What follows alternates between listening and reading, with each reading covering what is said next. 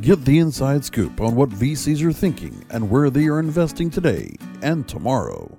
Ann Kennedy and Jillian Muessig guide you through the opaque world of venture capital and reveal all the ways you can source capital for your company's growth. It all starts right here with Ann Kennedy and Jillian Muessig on VC Confidential. Welcome to VC Confidential. I'm Ann Kennedy, and I'm here with my co host and partner at Outlines Venture Group, Jillian Muessig. Together, we are managing directors of the Sibylla Masters Fund. You can learn more about that at masters.vc. This show is for investors and entrepreneurs alike. We're having a grand time ripping the opaque lid off the world of venture capital to show you how it works and sometimes doesn't. Hi, Jillian. What's on your mind today? uh, actually, the cost of doing business, Anne. The cost of doing business. Really? Which business? Our business uh, you know, the cost of running a venture capital firm. So recently, the federal government's been taking a look at some tax advantages offered to venture capitalists over the past decades, and they've got an eye on making sure that the wealthiest citizens pay their fair share of taxes. So this is just one of the places they're looking. I'd say let's dig in a bit to you know, as we talk about the cost of operating a conventional venture capital fund, and that would include the cost to investors, you know, the VPs, uh, to venture partners, to managing directors, general partners, everybody. Good idea. Lately, I've been thinking of our work here at VC Confidential like this. We have a warehouse full of shelves. There are a lot of sealed boxes on the shelves, and each week we pull out a box and rip its lid off. so I've pulled out this box labeled costs of running a VC fund. Let's rip the lid off this. Where should we start? Well, let's start with the usual and customary costs. There's a thing called 2 and 20, and that's the usual and customary price that LPs pay when they invest in a fund. Oh, I love this, Jillian. You've got all kinds of tribal speak language in there. I'm going to translate that into English right now. First off, the 2 and 20 that stands for 2% and 20%. 2% refers to the annual costs of managing a fund. Loosely, you can think of it as the salary paid to the GP. Uh, hold it. Wait, wait, wait. GP, that means general partner. Okay. So just in case you haven't listened to our earlier shows, folks who are listening in today, a GP, a general partner, is a company that's hired by a fund to manage that fund. The fund managers are not employees of the venture capital fund. The fund contracts with a GP company and the GP company contracts with the fund managers. So fund managers may have different titles on their business cards, including fund manager, you know, that's not too cryptic, managing director, managing partners, uh, even, and it's a slight misnomer, as we've just explained, general partner. So, a GP, general partner, to a fund is not a person. It's an entity that manages the daily operations of a venture capital fund. In our case, at the Masters Fund, the GP is Outlines Venture Management Services. That's the company you and I formed as a limited partnership. We are the members of that limited liability company. Outlines Venture Management Services contracts you and me to run a fund for the Sibylla Masters Fund LP, which we've branded Masters Fund. Clear? Yep. yep. That's right. That's exactly right. So why would you do all of that? Why would you just not have employees in a single fund? Well, sometimes because a single fund manager could manage numerous funds. Uh, you know, fund one, fund two, one, three. You know, fund three coming to mind. But there's more uh, reasons why you would do that. So now let's talk about this thing called two and twenty. That's the usual and customary prices that these LPs, limited partners, pay. Okay. Now the two percent refers to the annual fee that's paid to a GP, that's the entity we just mentioned. It's generally assessed on the full capital under management. Eh, sometimes a GP might assess only 2% of the capital that's already been called. Hold it called capital means the capital that the LPs, the limited partners, have already put into the fund. It's the money that is in the bank account of the venture capital fund or invested in a portfolio company or two or three of the fund. That's right. That's right. So the GP company sends an invoice to the fund. The bill is paid either quarterly or semi-annually, even annually uh, for the life of the fund. Or it may be invoiced only for 10 years, mm-hmm. which is the usual lifetime of a fund. And if the fund needs to be extended because, you know, returns haven't all yet come back into this fund, no further management fees are charged past that 10 year mark while everybody waits for the sale or the IPO of those last companies to come in. Now, some fund managers charge 2% per annum on the entire sum in the early years. And then once the active investment period is over, and I'm pleased to say I have not heard AIP, by the way, active investment period. I haven't, but maybe it exists. I don't know. Mm-hmm. Anyway, once you just said it. right. Oh God, don't don't make that a new one, right? More tribal speak. Anyway, once the active investment period is over, that's usually three to four years, then the fee for managing the fund for the balance of its active life drops to about 1%. Uh, sometimes that happens. You can see that there are numerous ways in which funds are charged for the management of the fund. The usual and customary 2% is just that. We know a fund in which fund managers charge a 5% per annum fee, and their LPs have no problem with that because they are seeing good net returns. Yes, that's true. Let's continue. Here's an example of a usual and customary 2% fee structure. Let's say a fund is a $100 million venture capital, venture capital fund. The GP sends an invoice for 2% of 100 million each year so long as the fund is in operation. Most funds are 10 year funds, so that would be 2% each year for 10 years or 20% of the invested capital. That's a lot of money that the managing directors won't be investing. Yeah, that's right. Uh, in your example, that'll be 20 million bucks paid to a general partner in the first company, uh, you know, to manage the fund. I mean, that's that's in practicality, it, it's just uh, not actually a very common occurrence. Wait, right? wait. It's usual and customary, and yet it's not actually always the way things go down? Yeah, right. So if there's one thing we've learned in this world of venture capital, it's that nothing is straightforward and simple. Nothing, right? Here are some of the nuances that can help to resolve this issue of the cost of running a fund. Now, I mean, 20% not being invested over time makes it that much harder to return a solid ROI to investors. I mean, f- uh, fund managers need every dime they've got to invest and bring in a solid ROI. So some managers charge a 2% fee, but they don't invoice or collect on that fee until the fund returns ROI. In other words, in the first years, the fund managers don't receive anything at all for their efforts. And when the fund returns, uh, you know, gets money on good investments, when that money comes in, that's uh, when the uh, fund managers will invoice and then they're paid their 2%. And other managers accept, uh, you know, just elect only to collect that 2% at the close of the fund, some 10 years or more down the road. They take it from the returns. They don't take it from the invested capital. So there's difference there. That enables the fund managers to invest every dollar that the LPs put in. Hold it, hold it, hold it. That means limited partners, folks. The investors in a Sorry. limited partners.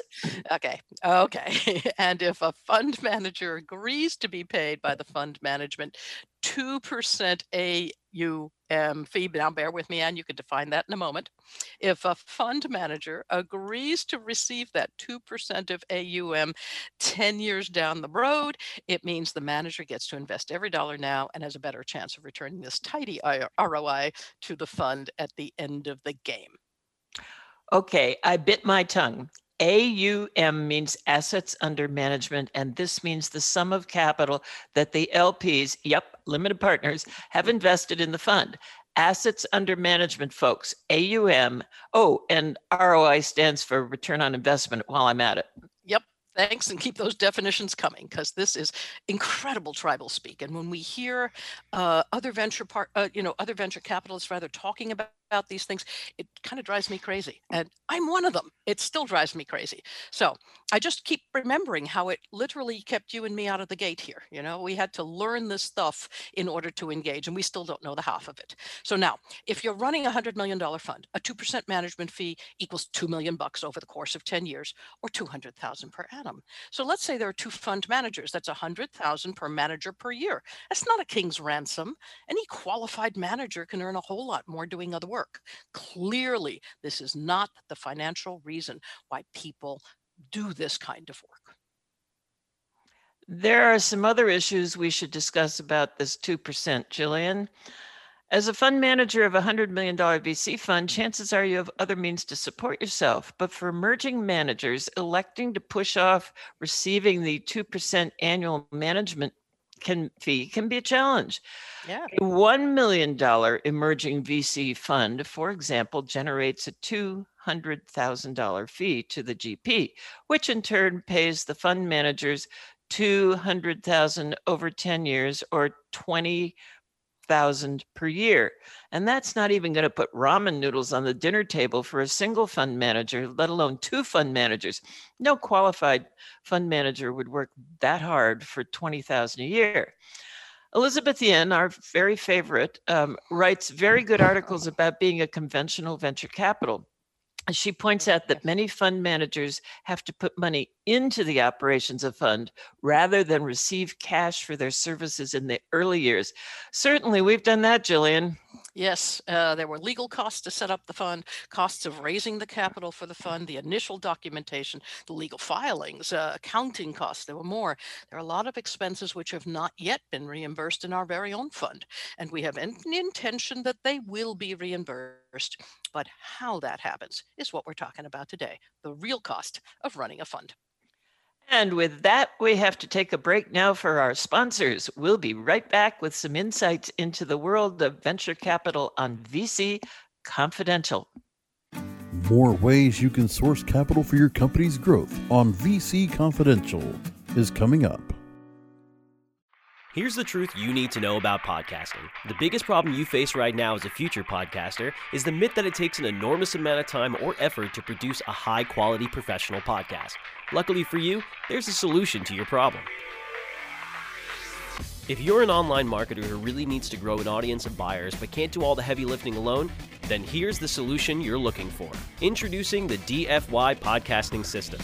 Here's what you get 30 minutes of one on one training, a weekly podcast for you or your company, distribution to almost every podcast portal, an embeddable player for your website, an ebook called How to Podcast created for WMR.FM show hosts, and much, much more. And best of all, you'll start seeing results with the DFY podcast system within a couple of weeks. You're just one podcast away from growing brand awareness and engagement in your business. Log on to podcast.wmr.fm and sign up for a deeply discounted rate today. That's podcast.wmr.fm.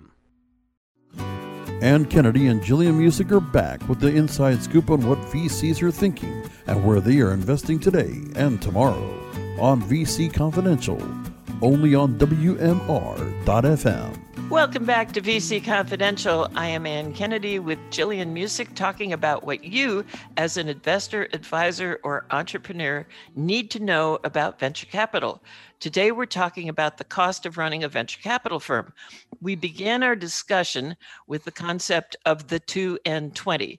2% of assets under management is the annual compensation fee paid to a general partner, a company that engages the managing directors of the fund.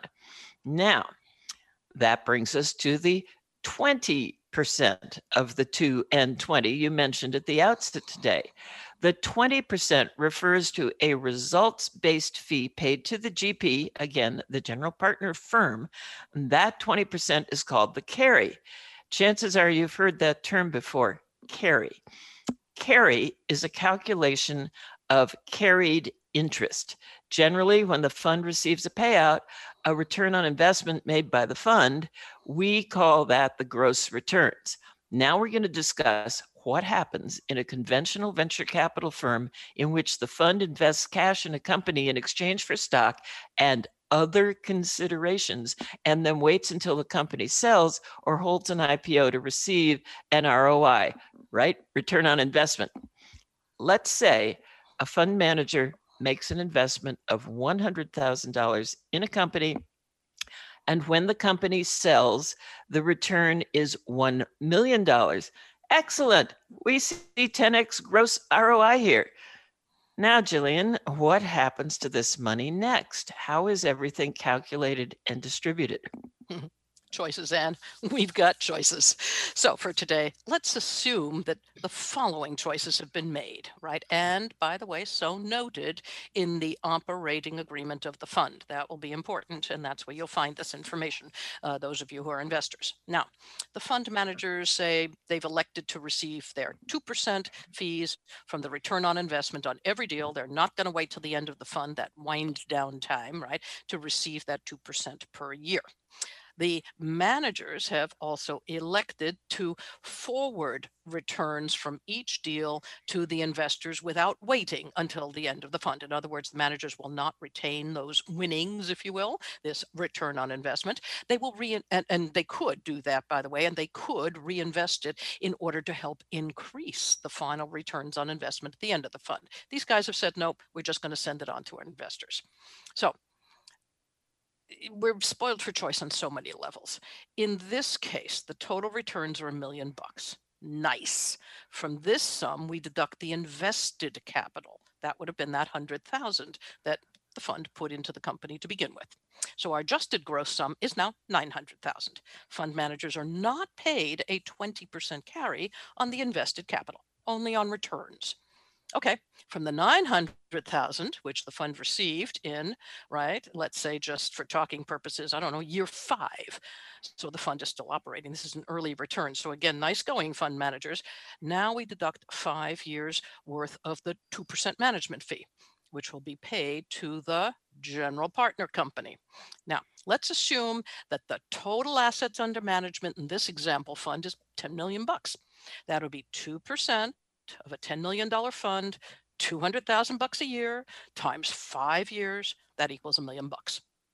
Oops. The payout on this investment was 1 million.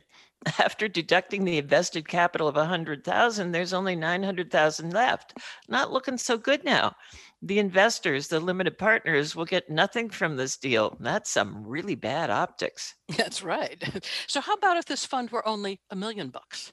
And the fund manager made, say, a hundred thousand dollar investment, same thing, yielded a million dollar payout, same thing, but now it's looking better because it's a million buck fund, right?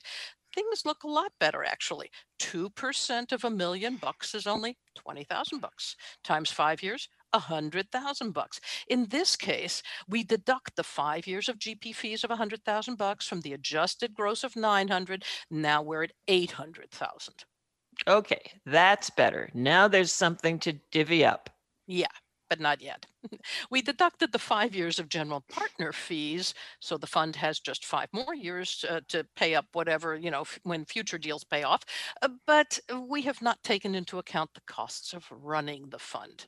Wait, wait, wait, wait a minute. We took out the 2%. Yeah, well, that's the sum we just told our listeners could they could think of as the salary paid to the general partner, if you will, that pays it to the managing directors of the fund, you know, the fund managers. That's for their work but that's it, right? There are more costs. We mentioned some of them already. There's legal fees, the cost of writing the initial fund documents. That's a pretty penny. Sometimes it's 10, sometimes over a hundred thousand just for those documents to put the fund together, right? Then there's the investment document templates. Every time you make an investment in a company, depending on what you're doing, you need those templates. That's another 10 or 20 grand. That, that's not uncommon. Uh, every deal needs to be reviewed by an attorney. That could be anywhere from, I don't know, five to 35 or even a hundred more right? It depends on the size and the complexity of the deal, right? Often this fee that's the, you know, reviewing that particular document for that particular investment, that might be borne by the portfolio company, but not always. Sometimes some of that cost is borne by the fund. And then there are accountants to be paid monthly and annual filings to the government, and an auditor is paid annually. And most VC funds have fancy offices that they rent. They've got receptions and analysts and researchers and entrepreneurs and residents and of course, there are the venture partners. Oh, yes. The venture partners need to be paid too. We'll get to that later in the show, right, Jillian? Uh, yes, or we may have to have an entire show all about it. Let's see how it goes. All right. Now, let's take a look at these additional expenses of operating a fund. A GP is the salary, if you will, paid to the fund managers. There are other costs of operation called pass through expenses.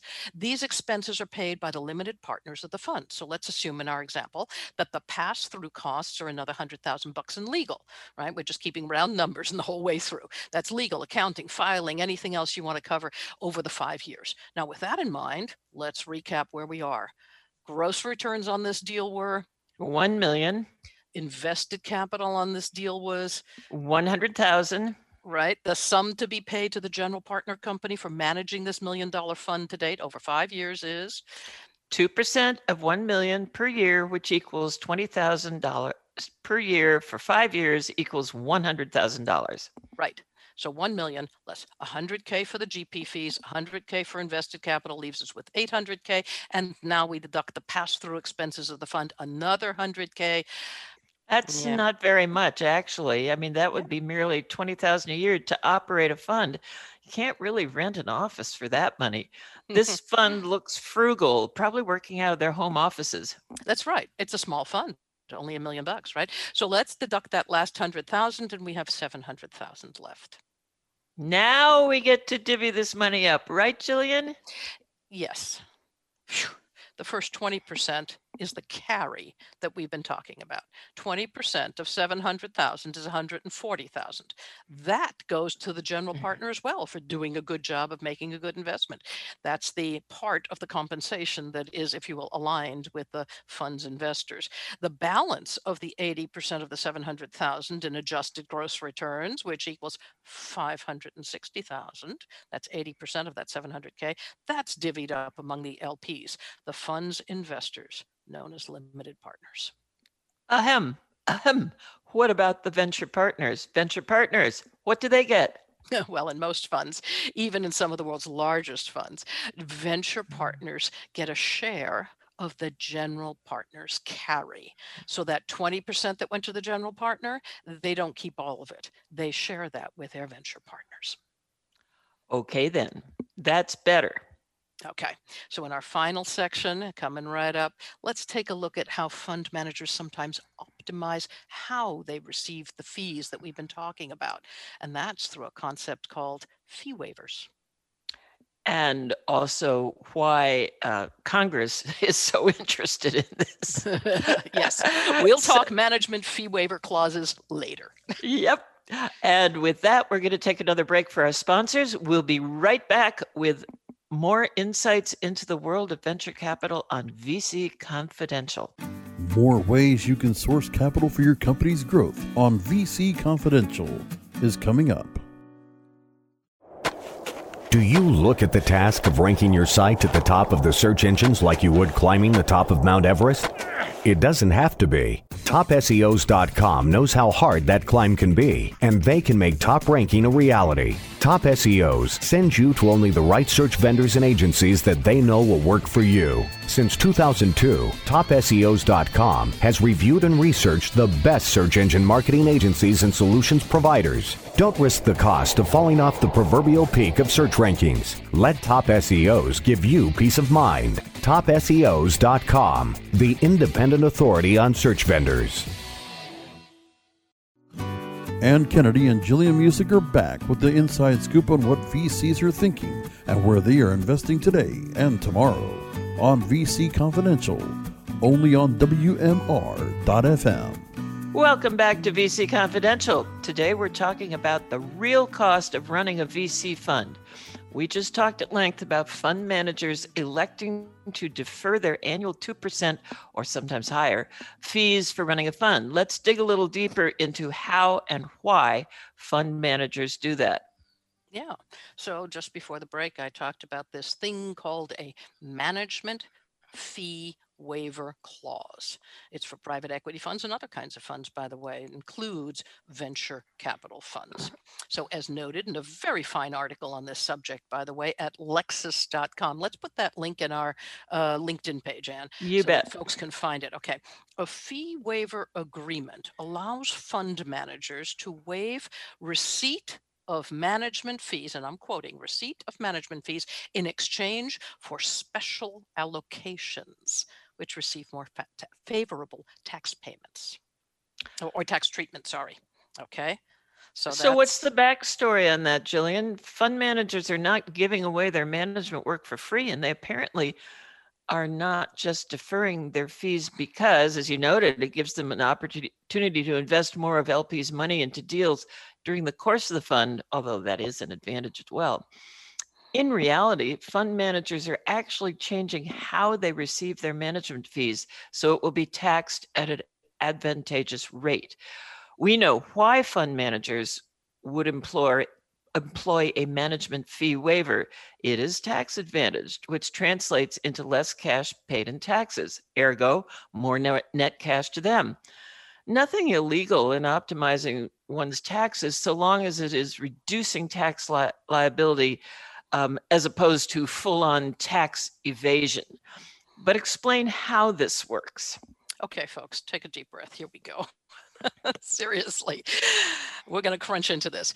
Private equity funds come in many varieties. One of them is a venture capital fund. One or more people, like you and I, Ann, form a fund by registering the fund with the appropriate government authorities. Now, generally, funds are formed as limited partnerships.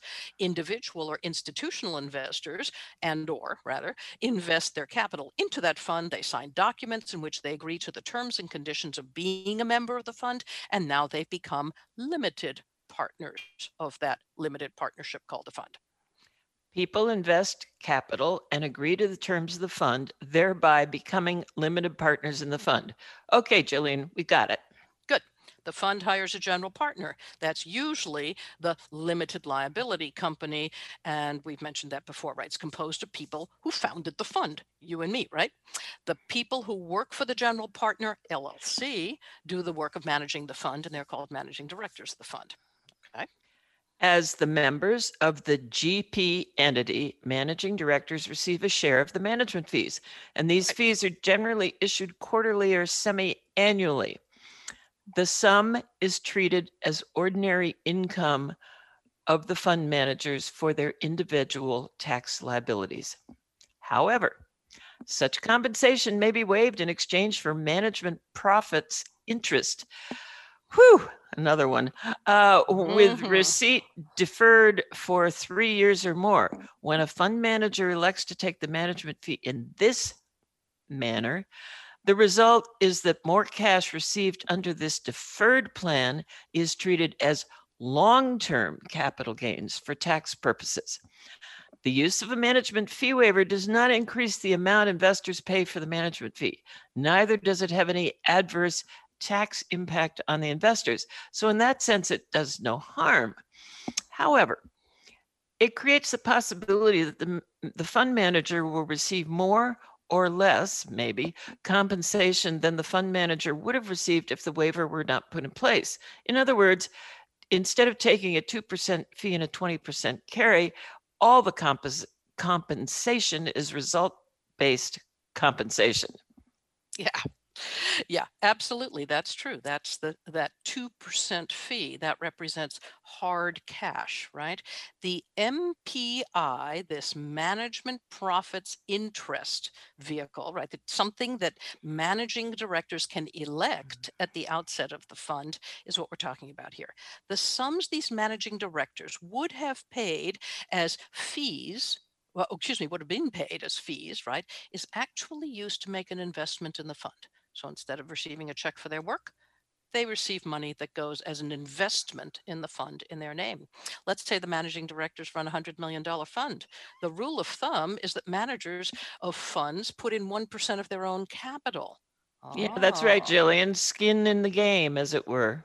Exactly. So in this case, the fund managers can elect not to be paid the 2% fee, but to apply some or maybe even all of their fees the, into that uh, capital fund, right? So now they're invested in the fund. They've taken, uh, you know, taken care of a few stones there or a few birds with one stone. They have their 1% at a minimum and maybe more into the fund already. And get it, the fees are not treated as ordinary income anymore. Brilliant. Here's an example. Two fund managers manage a $100 million fund. They are to be paid a total of 2% on that 100 million every year for 10 years, the standard fund time, um, length of time of funds alive. That's a total of 2 million over 10 years or $20 million. That's a chunk of change. At ordinary income tax treatment, that 1 million per year per manager, that's going to be taxed at a pretty high percentage rate. Indeed, it will. So instead of receiving a million bucks in hard cash, let's say the fund managers take a million bucks per year, 10 million over uh, 10 years, right? And they leave that capital in the fund to be invested. Now they've put their 1% in. That's cool. It's important to understand that the money has, however, changed hands. Here's an example. Joanne manages a 100 million buck fund. She puts in place this management profits interest agreement for a 100% of her management fees, the whole 2%. That means she's not going to receive 20 million bucks over 10 years in ordinary income for her work, right? That's the highest tax rate salary. Okay. Instead, the money will remain in the fund to be invested. But, and here's the big deal, folks that money is Joanne's money it's her investment in the fund. If the fund makes good investments and there are good returns, she may receive a whole lot more than that 20 million at the end of the fund. If the fund does not make good uh, return on investments uh, and so on, well, Joanne's one of the investors in that fund. She might receive less than the 20 million that she put in, but it's her money, like all investors. And now it's at risk. The good thing is that this kind of compensation, whether it's part of the 2% fee compensation that is elected and treated this way or all of it, aligns the fortunes of the managing directors with the limited partner investors. The slippery slope bit is that someone is monkeying with how they receive what is essentially a salary and paying much lower taxes on that sum. Yes, that's the rub, folks. Joanne did receive that money for her work. She didn't invest just any capital in that fund. She was paid for her work and she elected to invest that payment into the fund, right? Congress is now asking, after more than 75 years of venture capital preferential tax treatment, uh, should Joanne pay ordinary income tax on that 20 million bucks before she invests it in the fund that she manages? Or should she be able to invest that capital without ever taking possession of it, if you will? Essentially rolling it over from a fee to be received into an investment without ever landing that money in her checking account? Now, that's the big question. Indeed, it is. And now we've ripped the lid off yet another dark corner of venture capital and indeed other private equity funds and how managers optimize their income. And that's a wrap for this episode of VC Confidential. We invite you to join us each Tuesday for a new episode as we take a deep dive into the opaque world of venture capital and share learnings and ideas on the inner workings of that shrouded corner of business finance known as venture capital. We'd like to thank our producers at WMR.FM who graciously hosted our previous CEO Coach show for more than a decade and host our new VC Confidential show, now in its 46th episode. We are grateful for their long and continued support of our work. You can listen to all our episodes from both shows right here on WMR.FM and in Apple Podcasts, Stitcher, Spotify, and wherever you like to get your podcasts. I'm Ann Kennedy with Jillian Muessig, and we are so glad you joined us on VC Confidential. Till next week. Till next week.